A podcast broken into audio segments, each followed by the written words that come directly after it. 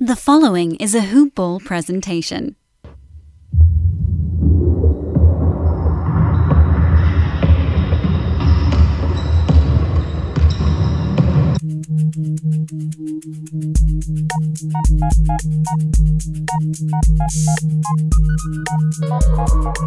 Hello and welcome to the Hoop Ball Minnesota Timberwolves podcast.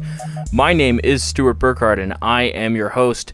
Today on the podcast, we are going to recap the Timberwolves 116 to 106 victory over the Sacramento Kings. It does feel nice to say that. Before we get to that, uh, you can follow me on Twitter at beefstew69. That is B E E F S T U 69. And be sure to check us out over at hoop-ball.com. All the basketball content you're looking for, hoop-ball.com. So, two pieces of news that I want to get to before we start talking about the game specifically. The first piece of news is that D'Angelo Russell was back, and that's the positive news. He was back and was good. He had a, a, a good game and was one of the reasons they won. I think one of the main reasons they won, especially in the fourth quarter. This game was close, and D'Angelo Russell took over, and it's one of the main reasons they won. I'll get to that in a minute. Talk more specifically about the game he had, but just really nice to see him back on the court. The other piece of news is that Malik Beasley will miss four to six weeks. It's really frustrating the day that D'Angelo Russell comes back. I mean, within minutes of the report that D'Angelo Russell was going to be playing today, Malik Beasley is reported to be out for another four to six weeks. And there's really. It's just unfortunate. It's going to happen. You know, every team's going to have injuries here and there and all of that kind of stuff, but it's frustrating when you're a, a team that has had that defining their franchise for the last couple of years. That has been the defining feature of this franchise for the last, at this point, over a year. That the best players on this team can't stay healthy at the same time. So that's very frustrating and very annoying, to be honest with you. When I saw that, news, my thought was probably what your thought was, which is, of course. I wasn't upset. I I wasn't heartbroken. I was just like, yeah, that's that's what I expect at this point. And that's what I get for being a Timberwolves fan. So, let's get into the game a little bit here. So this game was pretty tightly contested throughout. There were a couple of spurts where one of the teams would get up uh, seven, eight points, but nothing crazy. The whole game, basically, until the fourth quarter, this game was really close. And a couple of things I do want to mention here. In the uh, first game with D'Angelo Russell back, he played only 24 minutes. He was on a minute limit. In those 24 minutes, he got up 19 shots and scored 25 points. He also had five rebounds, three assists, a steal, and a block only two turnovers. Uh, he shot four of seven from deep, seven of nine from the line, uh, seven of nineteen overall from the field. And there was some rust, especially early on. There were a couple of shots, whether they were you know an open mid-range shot, and there was an open layup as well, where he missed a shot, and you just thought that's not something he's going to miss very often normally, you know, and they were rimming out. So this could have been a really big night if he just gets a couple more of those shots to fall. He could have had 30 points very easily just because he, you know, a couple shots didn't fall that are shots that would normally fall for him. On the Sacramento side, I do want to talk a little bit Sacramento, and then we'll get into the Wolves. Uh, Buddy Hield had a very Buddy Hield game. He shot. He made six three pointers and didn't make any other shots.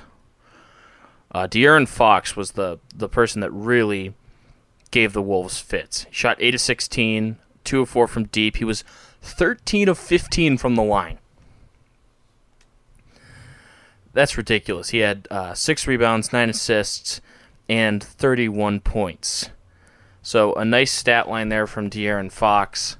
Uh, he he was awesome, and it was really frustrating because time and time again, De'Aaron Fox was driving into the paint. And it's like, please don't foul De'Aaron Fox. Please don't foul De'Aaron. And every time he got fouled. Um, and, and I'm not even saying it was not a matter of the Wolves were getting, like, he was getting calls he shouldn't have been getting. He was getting fouled. He is just one of the fastest and best driving players in the NBA. So when he gets ahead of steam towards the rim, it's really, really difficult not to foul him. And so it was frustrating to watch because it, it slowed the game down a lot. And the Wolves were dealing with that. But otherwise, the Wolves had one of their better games defensively, I thought. I want to first mention Mr. Juancho Hernangomez. He shot 5 of 10 from the field. He went to the line four times, shot 6 of 8 from the line. He also had 9 rebounds. He had an assist and a steal. He had 17 points. This was the best game Juancho has had all year. He was making smart cuts. He was playing really well. And like I said, he had those nine rebounds. And of those nine rebounds, four of them were offensive rebounds. I've been hammering the offensive rebounding.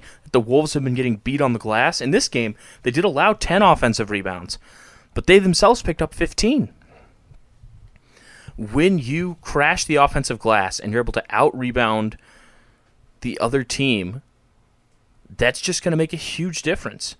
And they out rebounded the Kings by a lot. They out rebounded them 62 to 50.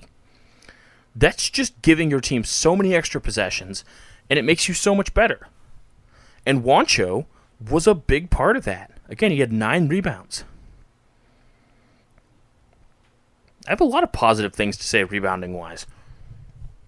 And that's where I wanted to start because Juancho just had a fantastic game and really made the case that he should still be in this rotation, and Chris Finch has gone to him over Jared Vanderbilt. Jared Vanderbilt uh, didn't play again, and it, to me, it's just like when you're at that point where Juancho Hernangomez is at this. He in this game, he actually played more minutes than Jaden McDaniels did. I wouldn't be shocked to see him start sometimes over Jaden McDaniels. I know that you you might not like hearing that as a Wolves fan. You might say, "Well, we need to be starting Jaden McDaniels." I agree. I think he should be playing more than Juancho. I think he's better than Juancho. But I mean, you can't deny that Juancho, of late, has been playing a little bit better. But this game was about finally getting to see D'Angelo Russell play with Karl-Anthony Towns. I think this was their sixth or seventh game together. It was their sixth game together, I believe. And I think they're now four and two with those two on the floor. I mentioned some of D'Lo's stats earlier. I'll reiterate: 25 points, seven and 19 from the field, four of seven from three, seven and nine from the line, five rebounds, three assists, a steal and a block, two turnovers. But for D'Lo, the first three quarters were just knocking the rust off, and he played about 12 minutes in the first half. And then he came in in the fourth quarter, and I believe out of the team's last 18 points, him and Karl-Anthony Towns had 16 of them. Actually, I think they had all 18 of their last 18 points in this game. It was awesome. It was truly like it was crazy to see D'Angelo Russell playing again, and it was weird because we've seen this team without him for so long, and there were a lot of people that were crapping on him earlier in the year, and I understand. You know, he shoots a lot of mid-range shots, but man, when he has when he was playing then, I mean, he was playing without Karl-Anthony Towns, and Anthony Edwards wasn't then who he is now. He did not have anywhere near the confidence he has now as far as the willingness to, to take shots and to drive to the lane. So Anthony Edwards, I think, is much better now than he was when D'Angelo Russell was last playing. And uh, D'Lo was a positive player for them. He wasn't a sieve defensively. They got him off of De'Aaron Fox. He spent a lot of time guarding DeLon Wright. And he was just generally very good, I thought. And especially, like I said, in that fourth quarter, there was a point where he made two threes, and then he made a two, and it was like three or four straight possessions where he scored. And, you know, you, you remember sort of what it feels like to have a player who's like that. To have that ice in ice in his veins type of guy. And the difference is he wants to take those shots. He wants to be the guy that pushes you ahead in the fourth quarter and makes you win a game. That's what he, he that's who he wants to be as a basketball player.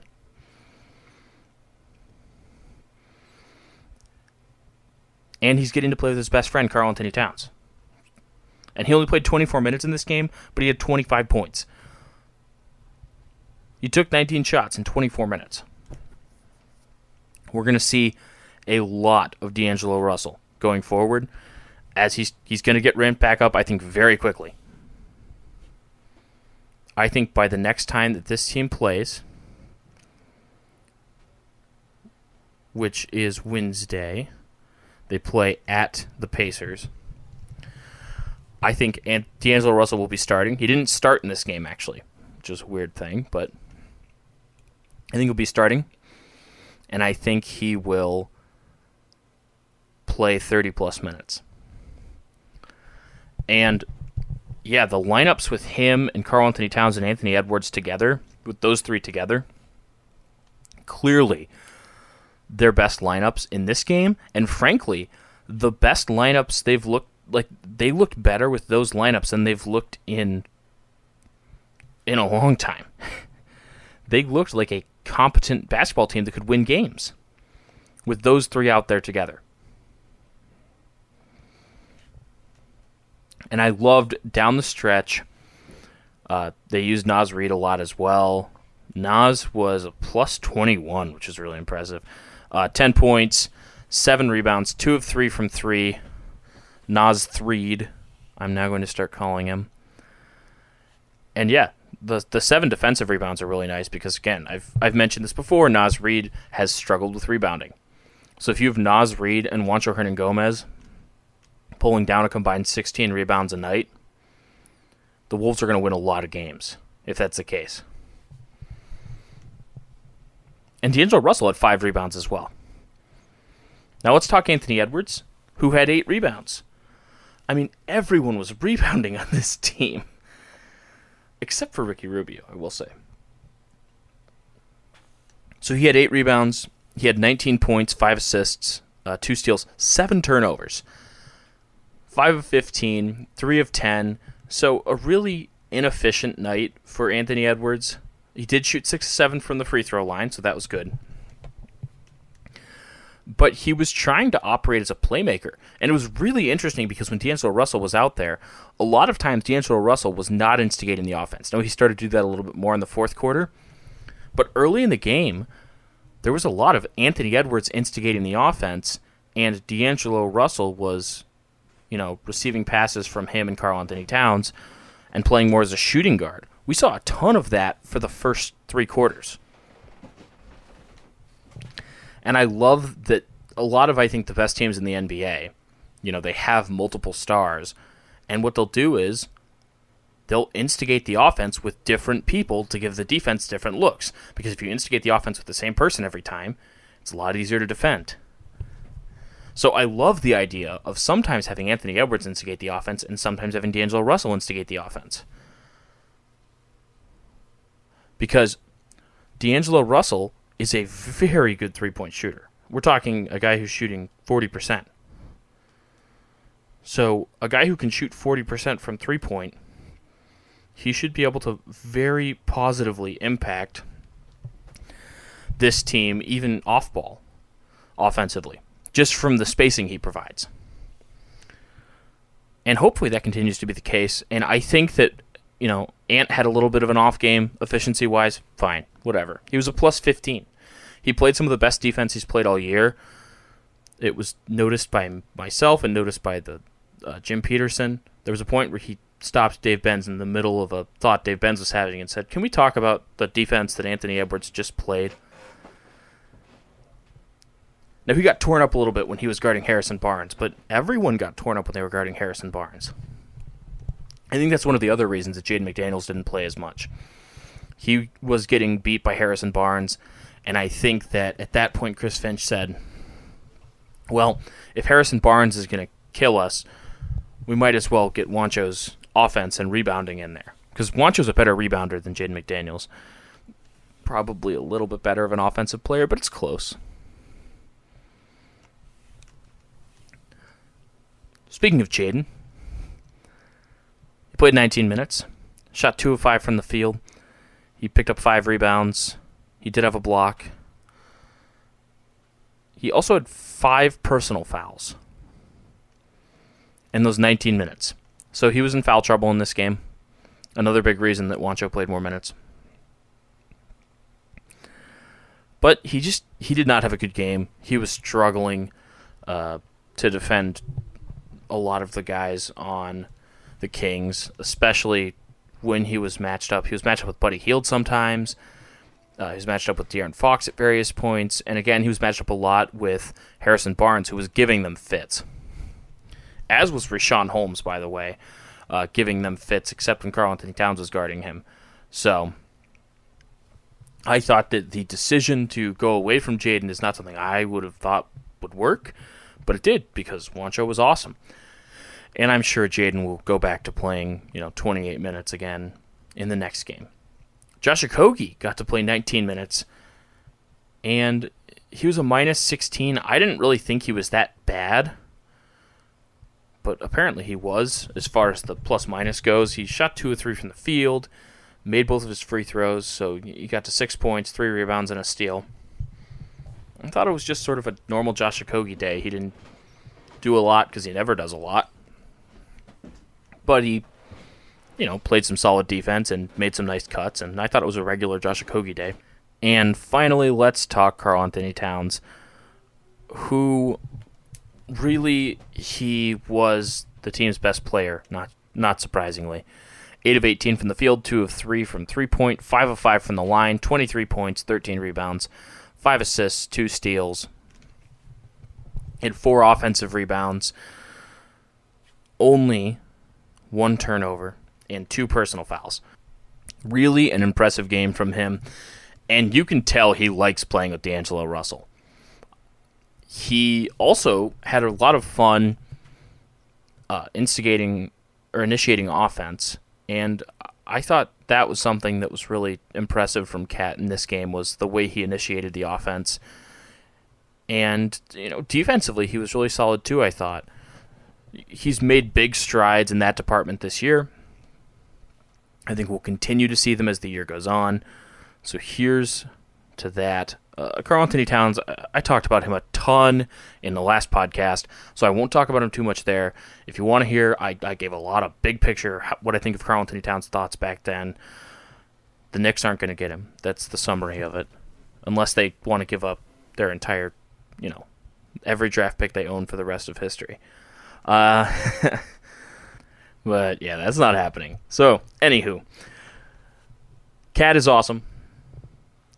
KAT and D'Lo together could be awesome. I mean, we're one game in, so don't don't get too excited, but don't feel too nervous because it looks really good.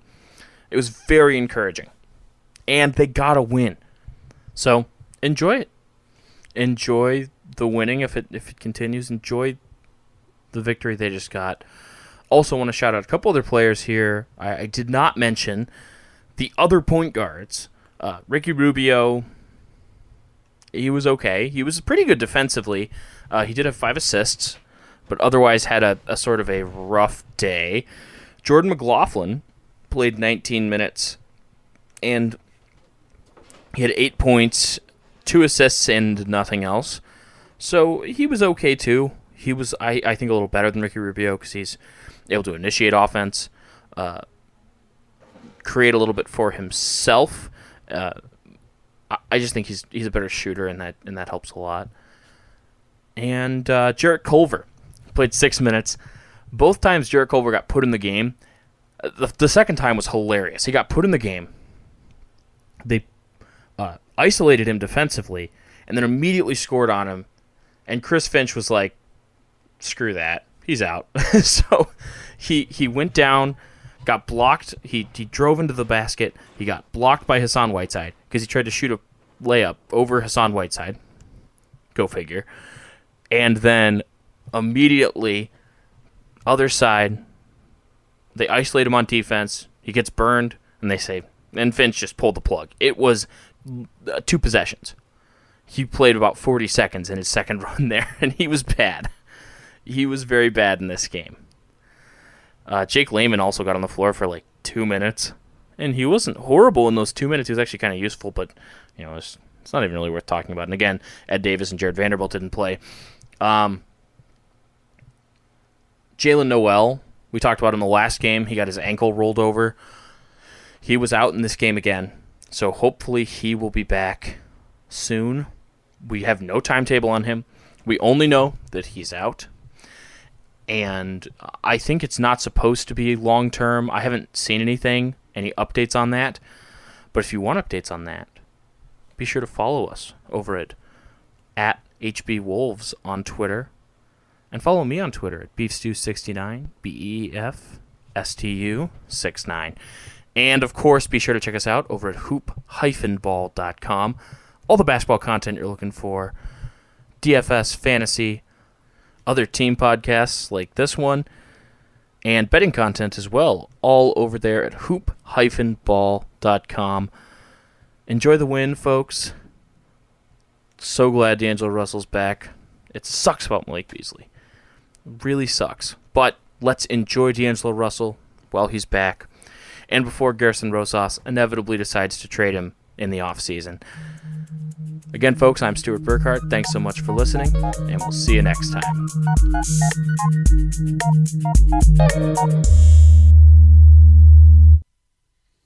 This has been a Hoop Ball presentation.